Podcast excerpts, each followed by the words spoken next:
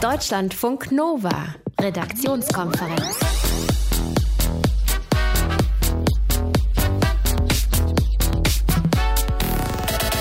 Flackerndes Licht kann viele Gründe haben. Ne?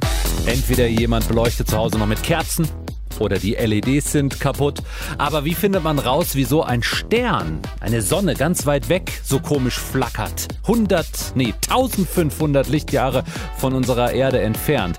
Ein großes Mysterium, das äh, anscheinend gelöst ist. Wir sagen euch gleich um kurz nach halb, wieso dieser Stern flackert in unserem Sonnensystem. Vorher, nee, nicht in unserem Sonnensystem, in unserer Milchstraße, so ist es richtig. Vorher versuchen wir mal, alle unter einen Hut zu bekommen, ohne dass es Streit gibt. Das ist ja das, was die Parteien bei den anstehenden Sondierungs- und danach Koalitionsverhandlungen hinbekommen müssen. Alle unter einen Hut, kein Streit. Union und SPD sollen sich dafür unsere Tipps abholen. Die gibt es nämlich gleich in dreieinhalb Minuten. Johannes Döbbel ist heute Abend mit im Studio. Hallo. Grüß dich und mein Name ist Ralf Günther. Hallo. Deutschlandfunk Nova. Wenn man fürs Rote, fürs rote Linien ziehen tatsächlich Farbe bräuchte, die Baumärkte wären längst leer gekauft. Ne? CDU, CSU und SPD bereiten sich auf die Sondierungsgespräche vor.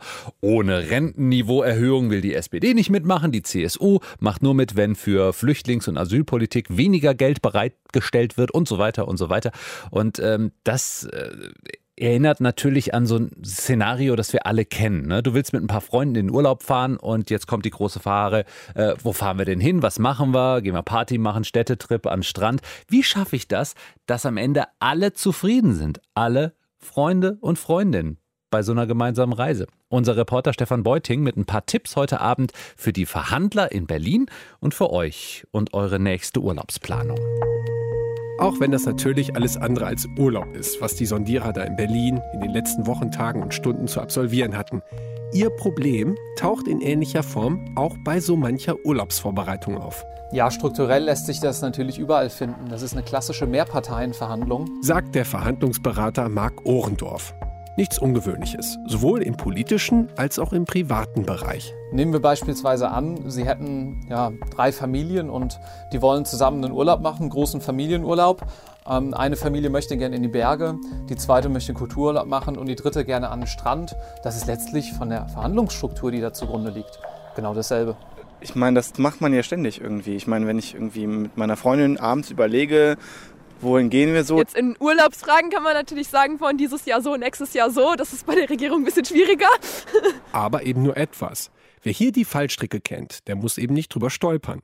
Zum Beispiel über die unterschiedlichen Positionen. Der Trick? Die einfach mal links liegen lassen und den Blick schärfen für das eigentliche Interesse, die Motivation hinter den eigenen Wünschen. Nehmen wir an, Sie haben diese Position, Strand, Kultur oder Berge und fangen dann an zu debattieren mit Argumenten. Was ist das bessere, was ist das schlechtere Argument und letztlich können sie sich nicht einigen. Stattdessen sollten sie als guter Verhandlungsführer aber fragen, warum? Was ist die zugrunde liegende Motivation, das zugrunde liegende Interesse? Warum möchte derjenige das eigentlich?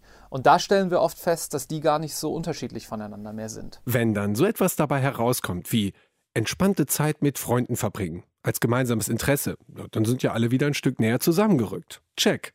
In Berlin wäre das wohl sowas wie der Wunsch, eine stabile und handlungsfähige Regierung zu bilden, uns sozial und wirtschaftlich voranzubringen. Check. Jetzt müssen wir nur noch über den Weg reden. Aber genau das ist dann oft so schwierig, weiß auch Marc Ohrendorf. Ja, genau, das ist letztlich auf Erfahrung basierte Präferenzen, könnte man es wohl umschreiben. Also stellen Sie sich in dem Beispiel vor, jemand hat einfach immer gute Erfahrungen mit einem Strandurlaub gemacht, dann möchte der das vielleicht allein deswegen wieder machen. Und wer davon nicht abrücken kann oder will, der neigt dann zu Maximalforderungen. Und selbst die haben unter gewissen Bedingungen ihre Daseinsberechtigung. Die Gefahr, die wir aber immer haben bei Maximalforderungen, deswegen sind sie auch gerade Maximalforderungen ist, dass wir überreizen in der Verhandlung und dass wir dadurch auf einer persönlichen Ebene das Gegenüber verprellen. Im Urlaubsbeispiel wäre das so etwas wie kein Pool, dann fahre ich eben nicht mit. Oder? Ja, stellen Sie sich vor, jemand war im Reisebüro, hat schon äh, komplett ähm, was rausgesucht, ähm, jeden Tagesplan für die zehntägige Reise aufgeschrieben, ganz bestimmtes Hotel, ganz bestimmter Ablauf, kaum noch Möglichkeit für die anderen Familien oder für die anderen Parteien überhaupt mitzureden. Das ist natürlich eine absolute Überrumpelungstaktik, die regelmäßig auch nicht zum Erfolg führen wird den anderen vor vollendete Tatsachen stellen. Das entwertet die Verhandlungen und schafft ein neues Problem. Gesichtsverlust für den Unterlegenen.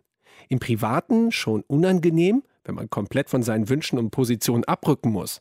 Politisch wäre das tödlich. Stellen Sie sich vor, Sie haben einmal den Koalitionsvertrag unterzeichnet, Sie haben das öffentlichkeitswirksam auch entsprechend mitgeteilt. Da wird es schwer, da eine absolute 180-Grad-Wende zu machen, während Sie im Privaten da deutlich flexibler bleiben. Wenn du nicht zig Freunden schon vorher erzählt hast, was du genau vorhast, was wir daraus mitnehmen können.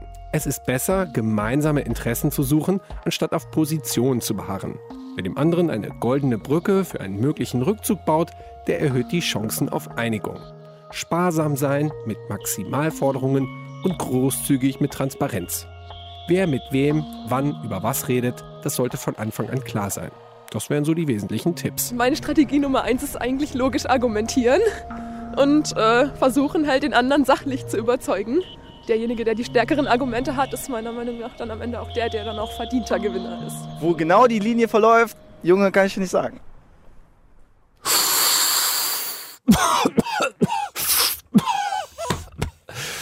Kiffen in LA oder San Francisco ist seit Anfang des Jahres vollkommen legal.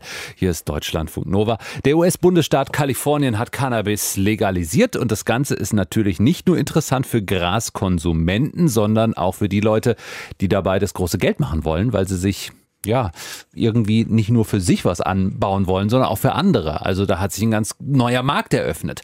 Einer, der am Cannabis-Verkauf mitverdienen will, ist Boxlegende Mike Tyson. Johannes Döbbelt aus unserem Team. Was hat Mike Tyson, der Ex-Boxer, genau vor? Der will Marihuana anbauen in Kalifornien. Zusammen mit äh, zwei Geschäftspartnern hat er sich da ein ziemlich großes Grundstück gekauft. 16 Hektar immerhin. So mitten in der Wüste von Kalifornien.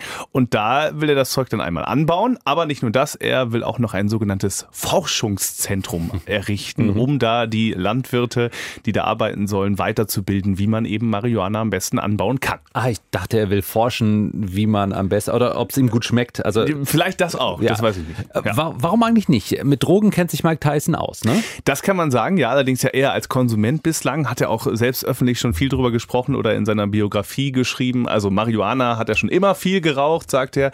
Später sei er dann eine Zitat komplett zugedröhnte Koksnase gewesen. Sympathisch. Ja, hat also zum Beispiel auch zugegeben, dass er bei einigen Boxkämpfen voll unter Drogen gestanden habe, auch bei ziemlich wichtigen Kämpfen sogar.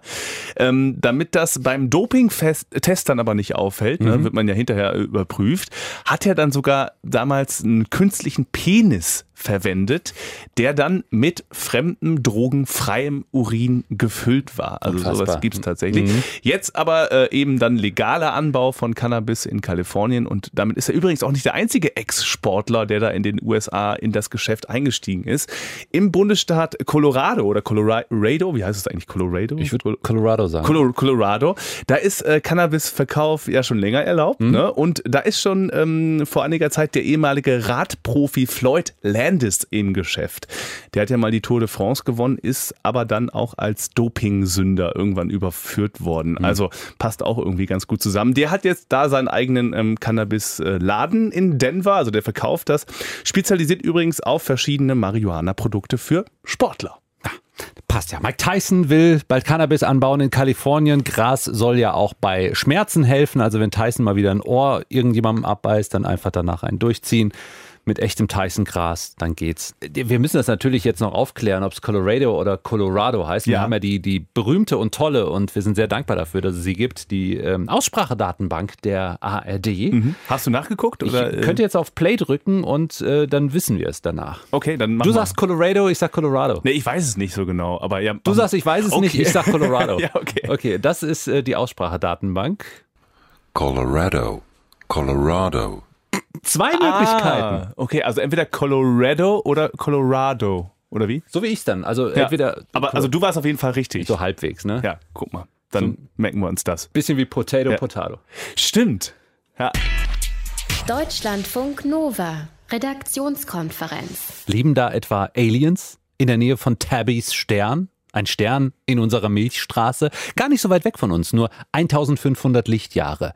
Nach seiner Entdeckerin Tabitha Boyajian benannt, wenn sie denn so ausgesprochen wird. Dieser Stern ist auffällig. Die Helligkeit dieser Sonne schwankt in unregelmäßigen Abständen um bis zu 22 Prozent. Und seit heute wissen wir den Grund, warum sie flackert. Es ist auch spannend, hat uns der Astrophysiker Michael Büker heute gemailt.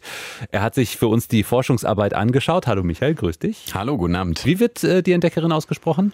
Tabitha Boyagen hat sie einmal selbst in einem Interview gesagt. Okay, Tabby Stern. Also Michael, seit ein paar Stunden ist jetzt die Sperrfrist gefallen und wir können aufklären, was der Grund für das Flackern dieses Sterns ist. Schon Mitte 2017 haben wir mal gemeinsam gerätselt.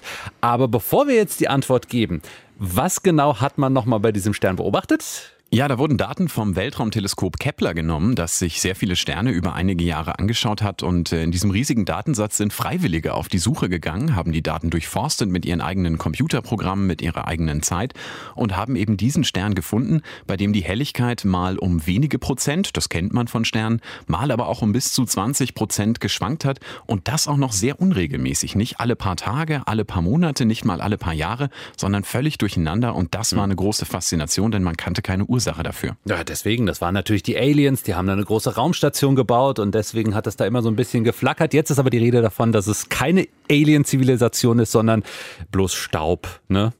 Ja, genau. Ähm, nachdem die Daten von Kepler ausgewertet worden waren, ähm, war die Mission aber auch schon vorbei. Das heißt, das Kepler-Weltraumteleskop war nicht mehr in Aktion und dann sind Astronomen hingegangen und haben auch aufgrund des enormen öffentlichen Interesses sehr viele andere Teleskope genommen und haben hingeschaut.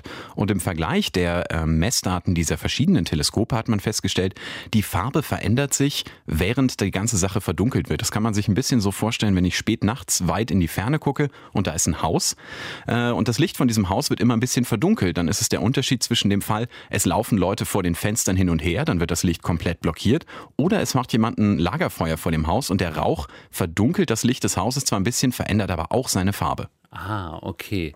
Äh, warum war überhaupt vermutet worden, da könnte es tatsächlich eine fremde Zivilisation geben, die da am Werk ist? Sind Astronomen nicht eigentlich viel zu vorsichtig für solche Ideen? Ja, das sind sie. Und äh, wenn man in die originale Arbeit schaut, aus der diese Idee kommt, dann war das auch ungefähr die zwölfte von äh, 13 möglichen Erklärungen. Das heißt, es wurde ganz am Ende mal ein bisschen erwähnt.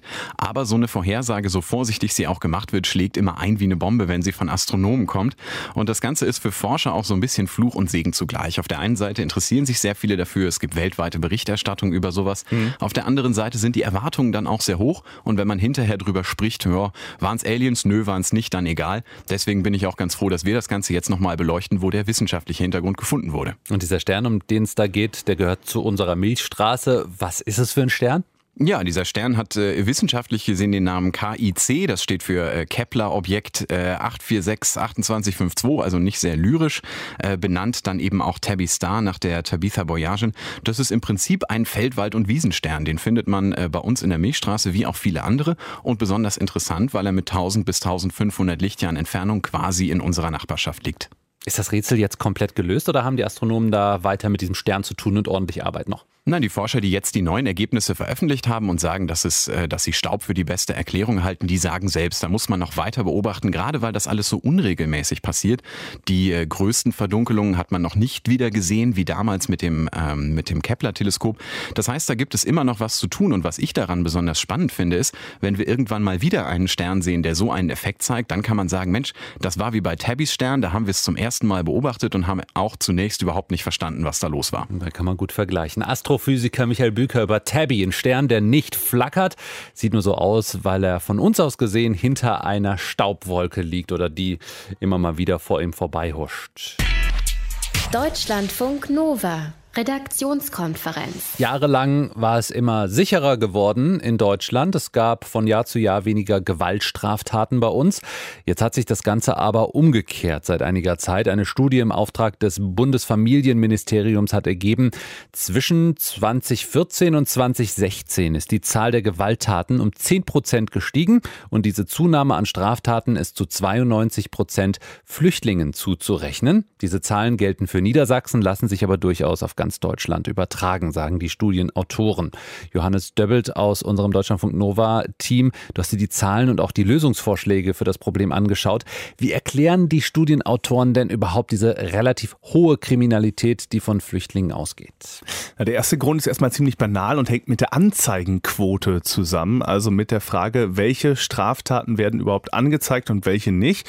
Und da ist es so, äh, wenn der Täter kein Deutscher ist, also Ausländer, dann steigt auch die Wahrscheinlichkeit, dass das Opfer der Straftat eine Anzeige gegen diesen Täter erstattet. Also sprich, deutsche Täter werden seltener angezeigt mhm. als ausländische Täter. Aber das erklärt natürlich noch nicht allein die Ergebnisse. Ein wichtiger Grund ist laut der Studie auch der relativ große Anteil einer bestimmten Gruppe unter den Flüchtlingen. Und zwar sind das Männer im Alter zwischen 14 und 30 Jahren. Und Männer in dem Alter begehen einfach generell relativ häufig Straftaten. Und ähm, gerade die Flüchtlinge, die keine Bleibeperspektive haben, also deren Antrag auf Asyl erstmal abgelehnt wurde, die werden auch eher kriminell als die, die anerkannt werden hier. Also das sind dann zum Beispiel aus Menschen aus Nordafrika, Algerien, Marokko oder Tunesien, die eher straffällig werden. Viele der Männer sind ja auch alleine nach Deutschland gekommen, also ohne ihre Familie. Mhm. Sagen die Studienautoren auch dazu was? Ja, sie sagen, äh, Partnerin, Mutter oder Schwester sind eben oft nicht bei den Männern, nicht mit mit ihnen zusammen geflüchtet und dieser Mangel an Frauen erhöhe die Gefahr, dass junge Männer sich an, Zitat, gewaltlegitimierenden Männlichkeitsnormen orientieren. Zitat Ende. Also sowas wie so eine Art kriminelle Macho-Kultur könnte man vielleicht auch sagen. Mhm. Und Frauen hätten dagegen oft so eine zivilisierende Wirkung, sagen die Autoren. Und ja, die fehle dann eben, wenn die Frauen nicht da sind. Jetzt haben wir also ein paar Ursachen, die die Studie genannt hat. Äh, was kann man denn dagegen tun? Na, zum einen könnte man laut Studie direkt bei diesem Thema Frauenmangel ansetzen und zum Beispiel den Familiennachzug wieder erlauben, also dass die Männer, die hier sind, ihre Frauen und Familien einfacher nachholen können. Das Thema ist aber ja ziemlich umstritten, gerade zwischen Union und SPD schon länger. Außerdem ähm, schlägt der Kriminologe Christian Pfeiffer, das ist einer der Studienautoren, noch vor, dass es mehr Anreize für Flüchtlinge geben muss, freiwillig in ihre Heimatländer zurückzukehren. Und zwar vor allem für die Flüchtlinge, die in Deutschland eben meist kein Asyl gewährt bekommen. Also wieder zum Beispiel die Flüchtlinge aus Nordafrika. Also muss sich die Regierung schon was einfallen lassen, die neue Bundesregierung, ob sie nicht hier ein riesiges Rückkehrprogramm ins Laufen bringt, ein freiwilliges, weil das mit den Ausweisungen ein extrem mühsamer Weg ist. Also da meint er eben die schwierigen Abschiebungen von abgelehnten Asylbewerbern, die ja noch längst nicht so funktionieren, wie sich das die Bundesregierung vorstellt. Aber diese freiwilligen Rückkehrprogramme gibt es doch schon mit finanziellem Anreiz, oder nicht? Ja, die gibt's. Ähm, das Prinzip ist eben, du bekommst ein paar hundert Euro. Das ist je nach Ausreiseland unterschiedlich, wie viel genau. Und dafür gehst du dann eben freiwillig zurück. Christian Pfeiffer wünscht sich das aber eben im großen Stil und will den Staaten ähm, selbst auch mit finanzieller Unterstützung noch ein bisschen helfen, dann ihre Bürger auch wieder zurückzunehmen. Ne? Also nach dem Motto, bisschen mehr Entwicklungshilfe zum Beispiel für nordafrikanische Länder und dann nehmt ihr die Leute auch zurück. Ähm, das Problem im Moment ist nämlich, auch mit diesen aktuellen Programmen, die es schon gibt, dass äh, darunter nur ganz, ganz wenige Nordafrikaner sind, die im Rahmen der Programme 2017, also im vergangenen Jahr, ausgereist sind. Und das äh, liegt eben auch daran, dass die Länder die Leute oft einfach nicht zurücknehmen wollen. Ne? Dass Algerien oder Tunesien dann sagen, nö, nehmen wir aber nicht. Ich habe aber auch noch ähm, mit einer anderen Kriminologin für meine Recherche gesprochen. Rita Steffes N heißt sie. Die arbeitet ähm, auch als Kriminaltherapeutin mit straffällig gewordenen Menschen, auch mit Migranten. Und die ist auch noch aus einem anderen Grund skeptisch, was diese Rückkehrerprogramme anbelangt. Wer einen Hauch von krimineller Energie in sich drin hat, der nimmt dann das Geld, reist für zwei Tage, drei Tage aus und kommt dann wieder oder sowas. Ja, also das ist, ich weiß nicht, ob das wirklich im Sinne des Erfinders ist. Das kann ich mir vorstellen, dass es so passiert. Was schlägt sie stattdessen vor? Na, Prävention ist da ein wichtiges Stichwort. Also zum Beispiel Sprachkurse, Integrationskurse, vielleicht sogar eine Form von Arbeit ermöglichen. Und das alles eben nicht nur für die anerkannten Flüchtlinge, sondern auch für die Abgelehnten, ne, die eigentlich schon ausreisen müssten. Ähm, auch die brauchen laut Rita Steffes N einfach eine Beschäftigung, damit die nicht den ganzen Tag nur rumsitzen oder durch die Stadt laufen und dann möglicherweise eher kriminell werden.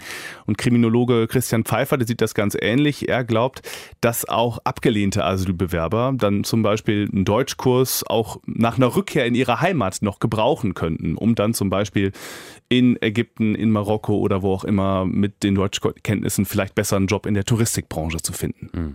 Eine Studie im Auftrag des Bundesfamilienministeriums hat den Anstieg der Straftaten in Niedersachsen analysiert, der zum Großteil auf Flüchtlinge zurückgeführt wird. Johannes Döppelt hatte die Infos und mögliche Lösungen für das Problem hier bei uns. Deutschlandfunk Nova. Redaktionskonferenz. Schön die Arme verschränken und sagen, ne, also so, wenn wir nicht saufen dürfen, dann bauen wir uns halt eine Insel, auf der wir saufen. Hä? Ein paar Jugendliche aus Neuseeland, die haben das an Silvester tatsächlich gemacht, um ein Alkoholverbot zu umgehen. Die haben sich eine Insel gebaut. Johannes, klär uns auf, was ist da abgelaufen? Ja, das waren äh, acht Freunde, um genau zu sein, aus Neuseeland. Die wollten an Silvester feiern und zwar auf der Coromandel-Halbinsel. Das ist ziemlich weit im Norden von Neuseeland. Das ist jetzt die echte Insel, ja. Halbinsel, die es schon gibt. Die gibt's schon. Aber auf dieser Halbinsel gibt es schon seit langem ein Alkoholverbot an Silvester, weil es früher da wohl mal häufiger so wilde Partys mit den entsprechenden Aus Ausschreitungen gab und deswegen haben die Behörden irgendwann gesagt, nee, Alkohol gibt es jetzt nicht mehr an öffentlichen Plätzen und auch nicht am Strand.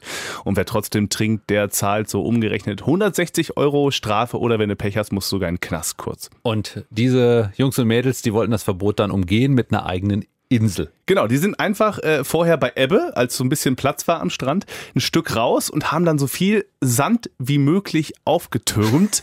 Sechs Stunden soll das Ganze gedauert haben und dann war ihre Mini-Insel fertig. Haben dann nachher immerhin zwei Bänke, ein Picknicktisch und ein paar Getränke mit draufgepasst und dann kam die Flut, hat das Ganze schön umspült und sah dann tatsächlich wie so eine kleine Insel aus. Und die saßen auch drauf, die acht. Und war das dann tatsächlich legal, dort äh, Alkohol zu trinken? Nein, eigentlich nicht, denn du weißt ja, das Staatsgebiet eines Staates, das endet ja nicht so direkt an der Küste, wo das Wasser anfängt, sondern geht noch rund 22 Kilometer aufs Meer hinaus. Also war diese kleine Insel natürlich auch immer noch Teil von Neuseeland. Und diese Insel war ja nur so ein paar Meter im Meer, ne? war mhm. nicht so wahnsinnig weit. Aber äh, die Jugendlichen, die kamen trotzdem durch mit ihrer Aktion und konnten dann auch tatsächlich feiern und trinken auf ihrer Insel. Könnte, glaube ich, auch daran gelegen haben, dass die Polizei das Ganze ganz lustig fand. Der äh, örtliche Kommissar, der war laut lokalen Medienberichten jedenfalls ziemlich beeindruckt von der Aktion, hat dann äh, später gesagt, wenn ich davon vorher schon gewusst hätte, wäre ich wahrscheinlich dazugestoßen. Oh, und hätte mit angestoßen. Vielleicht auch das. Acht Freunde haben sich an der neuseeländischen Küste ihre eigene klitzekleine Insel gebaut, um ein Alkoholverbot zu umgehen. Deutschlandfunk Nova Redaktionskonferenz. Schon fast eine Woche dauern die Proteste im Iran jetzt. Im ganzen Land gehen tausende Menschen auf die Straßen, darunter vor allem auch viele junge Iraner. Sie sind unzufrieden mit den Verhältnissen dort im Land. Aber was sind das für Verhältnisse? Mit was für Problemen haben Leute mit so um die 20 im Iran in ihrem Alltag zu kämpfen? Sören Faika kennt das Land seit zehn Jahren, leitet Iranreisen und hat auch schon mal für einige Zeit in der Hauptstadt Teheran gelebt. Und Sören, du kennst auch Leute, die sich an den aktuellen Protesten beteiligen. Was hörst du von denen? Was sagen die dir? Warum gehen sie auf die Straßen? Also es gibt ganz unterschiedliche Gründe, warum die Leute protestieren. Da geht es um Arbeit, da geht es um soziale Gründe oder auch einfach politische Forderungen. Also es ist sozusagen ein breites Spektrum. Das ist aber auch einer der Schwierigkeiten, äh, die dieser Protest hat, weil es eben keine einheitlichen Forderungen gibt. Mhm. Aber man hört ja immer wieder raus, den Leuten geht es nicht gut, äh, haben wenig Geld, können vielleicht ihre Miete schwer bezahlen. Wie sind denn so für Leute in unserem Alter die Bildungs- und Aufstiegschancen im Iran? Bleiben junge Leute aus armen Familien eher arm?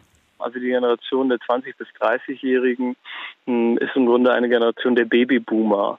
Es gibt jetzt gerade im Iran überdurchschnittlich viele Menschen, die zwischen 20 und 30 sind und einen Job suchen. Das heißt, äh, dass äh, im besten Fall man mit dieser großen Menge an jungen Menschen eben auf der einen Seite entweder, ich sag mal, ein Wirtschaftswunder schaffen kann oder, wenn die Bedingungen es eben nicht hergeben, man eine große Anzahl an Arbeitslosen hat. Das ist die Situation, in der sich der Iran gerade wiederfindet. Und ähm, da ist es eben so, dass wenn man äh, jung ist, ähm, dann gilt erstmal im Iran gleichen Regeln wie hier in Deutschland. Umso besser man gebildet ist, umso einfacher findet man einen Job. Das heißt aber eben auch, dass gerade durch die Internationalisierung, die auf den Atomdeal zurückgeht, gerade die Personen stark davon betroffen sind, die eben weniger gebildet sind, die äh, vielleicht eher einfache Arbeiten übernehmen. Äh, das sind eben gerade die, die ihre Jobs verlieren, gerade wegen dem Atomdeal, gerade wegen der Internationalisierung und der Liberalisierung. Das heißt, das sind dann auch die, die jetzt äh, viel auf den Straßen waren, die im Grunde gegen diese Öffnungspolitik von der Rouhani-Regierung protestiert haben, weil sie im Grunde Zukunftsängste haben. Hm. Wie gut kommst du eigentlich gerade an Informationen aus dem Iran dran? Grundsätzlich ist es so, dass man sehr gut mit Iraner und Iranerinnen kommunizieren kann. Das Internet wurde vor drei Tagen stark äh, eingeschränkt. Da gab es dann ähm, mal, ich sag mal, eine gewisse ähm, Flaute an Informationen. Äh, mittlerweile ist es aber so, die letzten beiden Tage, ähm, dass das im Grunde wieder offen ist, ist äh, in Teilen vielleicht noch in der Geschwindigkeit reduziert, aber es funktioniert grundsätzlich eigentlich ganz gut. Du hast auch Kontakt zu Leuten, die gegen diese ganzen Proteste momentan sind. Was hörst du von denen? Richtig, also es gibt natürlich auch Kritiker, die sagen, dass diese Proteste nicht zielführend sind, das Land nicht weiterbringen und im Grunde nur mehr kaputt machen, entweder in offener, im übertragenen Sinne oder in einem ganz konkreten Sinne, dass mhm. beispielsweise eine Bank geplündert wird oder äh, irgendwas anderes einfach zerstört wird. Ähm, und insofern ist das eine Diskussion, insbesondere zwischen den verschiedenen politischen Fraktionen im Iran, inwiefern diese Demonstrationen, diese Proteste tatsächlich das Land weiterbringen oder äh, eher das Land einer Gefahr aussetzen, äh, die dann am Ende keiner nämlich möchte, beispielsweise, äh, dass das Land, ich sag mal, zum nächsten äh, Syrien wird, ähm, wo dann letztendlich ein Bürgerkrieg dafür gesorgt hat, dass das ganze Land zerstört wird. Sören, wie ist das eigentlich, wenn ich zum Beispiel als Student in Teheran eine Demo organisieren möchte? Geht das? Grundsätzlich ist es so, dass das Demonstrationsrecht im Iran genauso ist, so wie wir das in Deutschland kennen. Das heißt, es gibt erstmal Versammlungsfreiheit. Das Prozedere ist so, dass man dann, wenn man demonstrieren möchte, diese Demonstration anmelden muss. Und äh, dann kriegt man im besten Fall eine Genehmigung mhm. und kann demonstrieren. Und dann wird diese Demonstration auch im Iran von der Polizei geschützt. Und das ist ein Aspekt, den auch Rouhani ganz bewusst versucht hat zu etablieren. Insofern gab es ja in den letzten Jahren äh, im ganzen Iran regelmäßig Demonstrationen zu politischen Themen, zu Themen, die die Arbeiter insbesondere bewegt haben, aufgrund der Liberalisierungspolitik von Rouhani. Auf der anderen Seite ist es so, dass die Fronten im Iran sehr verhärtet sind, inwiefern man äh, in diesem Genehmigungsprozess tatsächlich eine Chance hat, eine Genehmigung zu bekommen. Das mhm. heißt, ähm, dass äh, viele ähm, beispielsweise vielleicht politische Akteure im Iran sagen, wenn ich eine Demo machen möchte, ich bekomme wahrscheinlich sowieso keine Genehmigung, also versuche ich die auch gar nicht anzumelden und mache aber trotzdem die Demonstration. Und das führt natürlich zu einem Problem, weil dann de facto die Demonstration illegal ist und dann natürlich auch ähm, die Regierung, die Polizei etc. diese Demonstration eindämmen müssen, äh, weil sie einfach nicht angemeldet war. Insbesondere wenn es dann natürlich zu Gewalt äh, kommt, ähm, egal von welcher Seite. Wir haben von außen ganz oft den Eindruck, im Iran, da ist ganz vieles nicht erlaubt, kein Alkohol, kein Sex vor der Ehe. Äh, wie gehen junge Teheraner damit um? Wie feiern die? Wie flirten die? Ja, also im Iran lernt man sich äh, mittlerweile im Grunde in der Regel so kennen äh, wie auch in Deutschland auf einer Party, im Café, auf der Arbeit. Das ist mittlerweile eigentlich Alltag und normal, dass es äh, so äh, stattfindet, wie wir das in Deutschland auch kennen. Partys oder ähnliches äh, sind jetzt keine Gründe, warum Iraner auf die Straße gehen, um zu demonstrieren. das ist ähm, im Grunde schon äh, Alltag im Iran. Sören Feiker mit einem Blick auf die Iraner so in unserem Alter, wie sie leben, was sie beschäftigt und warum einige von ihnen momentan auf die Straße gehen. Deutschlandfunk Nova. Wissensnachrichten. Alkohol hat Einfluss auf die Gesundheit, klar. Dabei spielt aber nicht nur die Menge und Häufigkeit von Alkohol eine Rolle, sondern auch der soziale Status des Trinkers. Das haben norwegische Mediziner in einer Langzeitstudie mit mehr als 200.000 Erwachsenen rausgefunden. Die Mediziner beobachteten über 16 Jahre hinweg, dass Menschen mit schwächerer sozialer Herkunft öfter alkoholbedingt im Krankenhaus behandelt werden mussten oder auch starben. Außerdem hatte sehr häufiger Alkoholkonsum öfter einen Herz-Kreislauf-Tod zur Folge. Allerdings nicht bei dem reicheren Drittel der Studienteilnehmer, sondern bei denjenigen mit schwachem sozioökonomischem Hintergrund. Die Forscher wissen noch nicht genau, woran die unterschiedliche Wirkung von Alkohol liegt. Es könnte an einer gleichzeitig schlechteren Ernährung, an schlechterer gesundheitlicher Bildung und Versorgung liegen, dass arme Menschen öfter an den Folgen von zu häufigem Alkoholkonsum sterben. Wie sich Sterne, zum Beispiel die Sonne, in einer Galaxie bewegen, zum Beispiel der Milchstraße, sagt etwas über die Entstehung von Galaxien aus. Deshalb haben Forscher des Max-Planck-Instituts für Astronomie in einem Observatorium in Spanien die Bewegung in hunderten Galaxien beobachtet. Mit den Daten konnten sie jetzt Karten von 300 Galaxien erstellen. Die zeigen auch an, wie die Milchstraße entstanden sein soll. Galaxien wie die Milchstraße wachsen über Milliarden Jahre an, indem sie mit anderen Galaxien verschmelzen. Herauskommen zwei neue Arten, wie sich die Sternensysteme durchs Weltall bewegen. Erstens verschmelzen zwei Galaxien von gleicher Größe, dann kommt eine neue elliptische Galaxie heraus, mit einem Wirrwarr von Sternenbahnen, die in unterschiedliche Richtungen gehen. Unsere Milchstraße gehört zur zweiten Kategorie. Hat eine Galaxie kleinere als sich selbst verschluckt, dann bewegt sich die neue Galaxie wie eine flache, rotierende Scheibe von Sternen durchs Weltall. So eine Scheibengalaxie ist die Milchstraße. Sie ist entstanden, indem eine Galaxie immer wieder eine kleinere verschluckt hat. Ein durchtrainierter Körper, der Top-Uni-Abschluss und dann eine rasante Karriere. Junge Menschen sind heute viel perfektionistischer als noch vor 30 Jahren. Das haben US-amerikanische Psychologen in einer Studie mit gut 40.000 Studenten aus den USA, Kanada und Großbritannien festgestellt. Perfektionismus definieren die Forscher als Wunsch, unbedingt Erfolg haben zu müssen und gleichzeitig sehr kritisch mit sich selbst zu sein. Am stärksten hat sich demnach eine Art von Perfektionismus verbreitet, bedeutet, die auf hohe Erwartungen des sozialen Umfelds zurückgeht. Diese Art von Perfektionismus konnten die Wissenschaftler heute bei einem Drittel mehr Studenten feststellen als bei der Gruppe, die in den späten 80ern auf die Uni gegangen ist. Eine Ursache dafür könnten soziale Netzwerke sein, auf denen man sich dauernd mit anderen vergleicht. Aber auch Konkurrenzdenken an Unis und Schulen trägt wahrscheinlich dazu bei. Die Psychologen warnen, dass perfektionistische Menschen völlig überzogene Erwartungen an die eigenen Leistungen und die eigene eigene Karriere entwickeln. Werden die enttäuscht, kann das zum Beispiel zu Depressionen führen. Deutschlandfunk Nova. Ist eigentlich ein ganz einfaches Prinzip. Wir kaufen ein E-Auto oder ein Plug-in-Hybrid und bekommen dafür eine Prämie vom Staat und vom Autohersteller. Das soll ein finanzieller Anreiz sein, auf ein Elektroauto umzusteigen. Äh, und im Fördertopf sind dafür 600 Millionen Euro in Deutschland. Trotzdem kauft kaum ein Deutscher ein E-Auto, weil das Geld kaum abgerufen wird momentan. Fordern jetzt tatsächlich Experten eine Umwidmung dieser Gelder.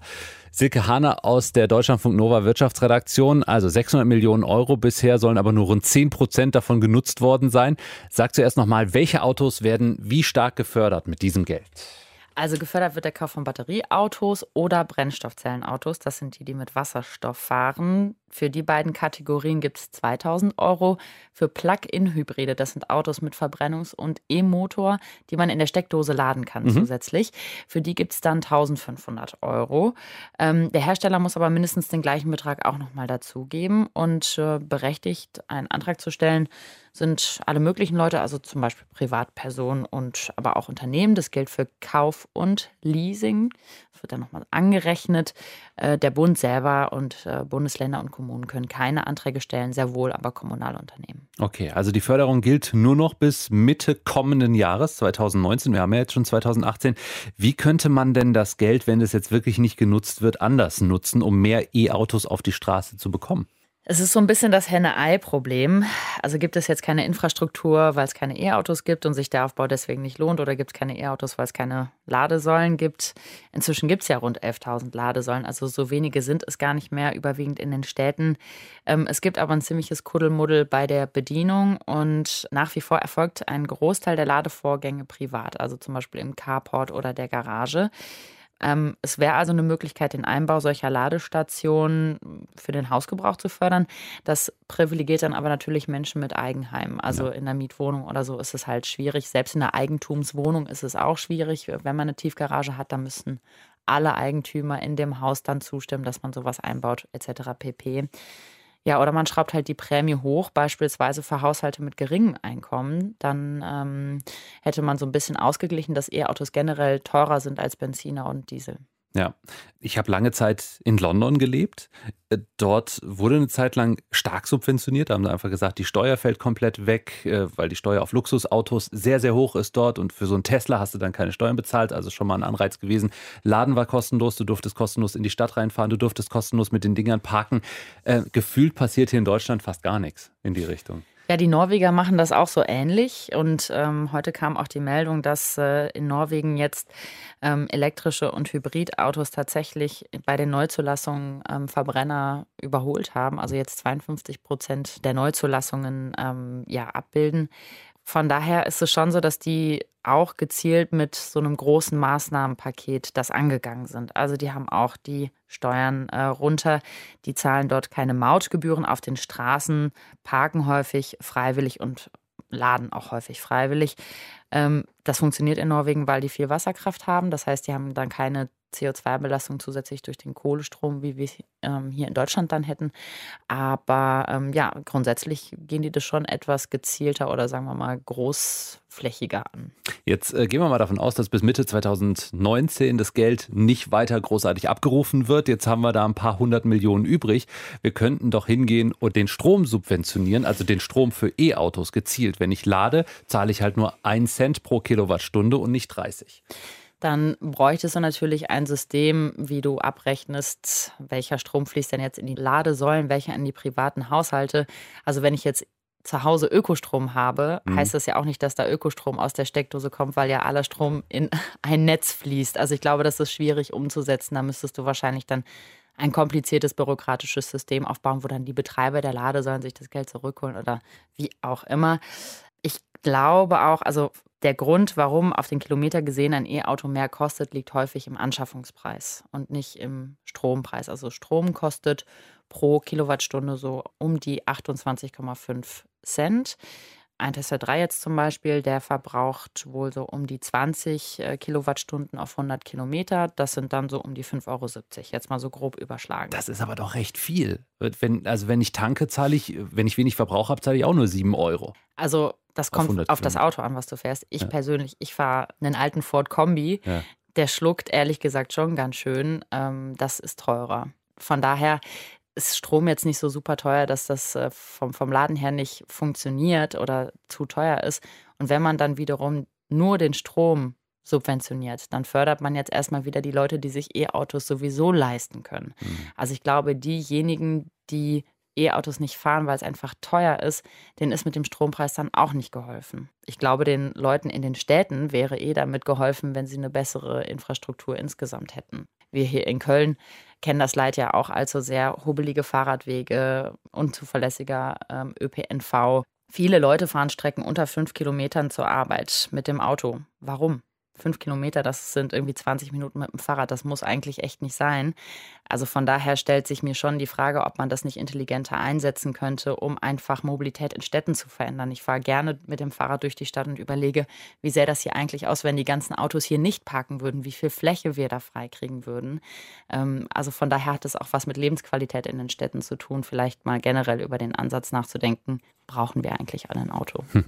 Silke Hane aus der Deutschlandfunk Wirtschaftsredaktion über die E-Auto-Prämie, die sich kaum ein Deutscher abholt. 90 Prozent sind noch übrig und es gibt alle möglichen Vorschläge, was man mit der Kohle denn noch so machen könnte. Deutschlandfunk Nova Redaktionskonferenz. Rund 60 Millionen zahlende Nutzer hat Spotify mittlerweile. Damit ist Spotify die eindeutige Nummer eins bei den Musikstreaming-Anbietern. Aber das Unternehmen aus Schweden hat auch immer wieder Ärger mit Künstlern, mit Plattenfirmen, mit Musikverlagen, meist weil die sagen, wir kriegen da längst nicht genug Geld von Spotify für die ganze Musik, die wir da anbieten und die gestreamt wird. Und jetzt kommt die nächste Klage auf Spotify zu. Und da geht es wirklich um sehr viel Geld, um umgerechnet 1,3 Milliarden Euro. Johannes Döbbelt aus unserem Team, wer ist da der Kläger? Das ist ein großer Musikverlag aus den USA. Wixon Music Publishing heißt der. Hat unter anderem Rechte an Songs von Neil Young, von den Doors, von Santana oder von Weezer. Und was wirft Wixon äh, Spotify genau vor? Der sagt, dass Spotify Urheberrechtsverletzungen begangen hat. Also es das heißt konkret, Spotify soll Songs für Stream da verwendet haben, ohne Lizenzgebühren an den Verlag abzuführen. Insgesamt 11.000 Songs listet der Verlag auf, die da verbotenerweise verwendet worden sein sollen. Und für jeden dieser 11.000 Songs will der Verlag umgerechnet 125.000 Euro als Schadensersatz von mhm. Spotify haben. Das wären zusammen tatsächlich 1,3 Milliarden Euro.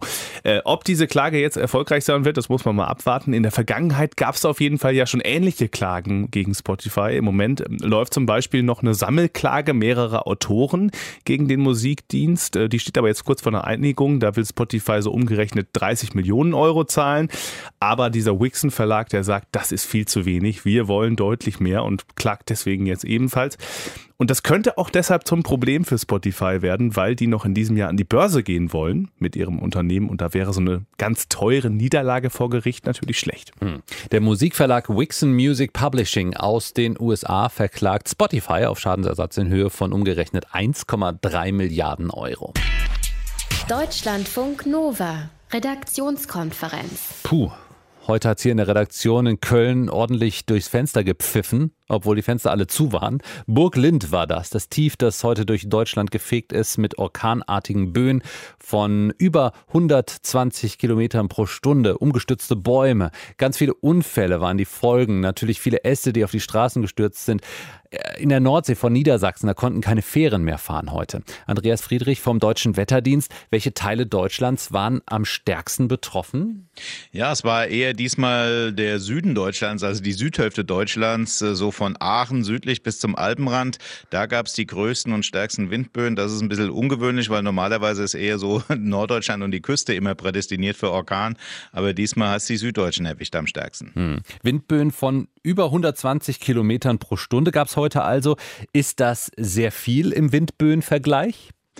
Ja, es gab sogar, ich habe jetzt mal die ganzen Wetterdaten mir angeschaut, es gab sogar noch wesentlich höhere Windgeschwindigkeiten. Die äh, maximale Windböe, die wir heute hatten, und zwar für ganz Europa, die wurde in Deutschland im Allgäu gemessen bei einer Wetterstation am Hochgrat. Das ist ein Berg im Allgäu, 1700 Meter hoch. Da waren es um 12 Uhr 191 Stundenkilometer. Also das ist schon fast Formel 1 Geschwindigkeit. Und das ist schon viel. Das ist viel. Also wenn man so die letzten Jahre mal vergleicht, was überhaupt an höchsten Windgeschwindigkeiten in Deutschland aufgetreten ist, da muss man schon fast zwei Jahre zurückschauen. Das war mal ein Orkan Niklas im März 2015. Da waren es auch mal auf der Zugspitze 190 und äh, über 200 Kilometer. Da muss man noch weiter zurückgehen. Das ist schon fast zehn Jahre her bei einem Orkan Emma. Da gab es mal 220 Kilometer auf dem Wendelstein und äh, noch schlimmer war es 1999. Da gab es ja diesen berühmten Weihnachts Orkan Lothar. Da waren sogar 200, nee, 252 Kilometer auf dem Wendelstein. Also ich, man muss schon sagen, also dieser heutige Orkan Burglin, der gehört schon zu der stärkeren Sorte, was die Spitzenböen angeht. Und du hast gerade Europa erwähnt. Er hat auch unsere Nachbarn getroffen. Ja, es fing heute Nacht um 2 Uhr ging's los an der Kanalküste so von der Bretagne rüber bis äh, England. Da gab es dann schon die ersten Orkanböen. Dann wurde Paris getroffen um 5 Uhr. Die Belgier hat es dann erwischt. Und bei uns gab es die erste Orkanböe um 6 Uhr in Aachen. Also es hat eigentlich so Westeuropa, Deutschland getroffen. Jetzt hat er sich abgeschwächt über den Alpenraum. Also das war so das Kampfgebiet von diesem Orkantief Burglind. Wie sind denn jetzt die Prognosen für die nächsten Stunden und Tage? Also die nächsten Stunden, da ist der Wind immer noch ein Thema. Wir haben immer noch äh, Unwetterwarnungen am Alpenrand, auf den Bergen, im Schwarzwald oben auf den Bergen und auch an der Nordseeküste. Denn äh, die, die liegen noch so im, im 1 Einzugsbereich von dem abziehenden Orkantief.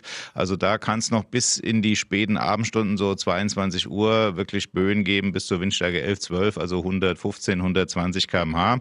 Dann ist das Thema Wind vorbei und auch in den nächsten Tagen wird es zwar noch ein bisschen windig bleiben bis Freitag, aber doch nicht mehr im Unwetterbereich, was für uns Meteorologen so ab äh, 107 Stundenkilometer losgeht. Da bleiben wir dann drunter. Allerdings wird es weiter regnen und das ist auch eine Unwettergefahr, denn wir haben jetzt auch Unwetterwarnungen vor starkem Regen rausgegeben, vor allem für den Schwarzwald. Da kann es bis Freitag sogar zu Hochwasser kommen. Andreas Friedrich vom Deutschen Wetterdienst über Burg Lind, die ordentlich über Deutschland gefegt ist. Hier ist Deutschlandfunk Nova. Das war diese Sendung, die Redaktionskonferenz am Mittwochabend. Johannes Döbbelt war dabei. Mhm. Wir lassen uns jetzt nach Hause wehen. Kann man sagen, ich oder? Musste grade, weißt, du, weißt du, was ich gerade gedacht habe? Nee. Wenn Frauen in den Wehen liegen, dann sagt man auch, sie, sie weht. Ist echt? Da musste ich gerade dran denken und dachte so, nach Hause wehen. Na, für deine Assoziation Kannst komisch, bin ich nicht verantwortlich. So ist es. Ralf. Mein Name ist Ralf Günther. Schönen Abend. Tschüss. Deutschlandfunk Nova, Redaktionskonferenz. Montag bis Freitag ab 18.15 Uhr. Mehr auf deutschlandfunknova.de.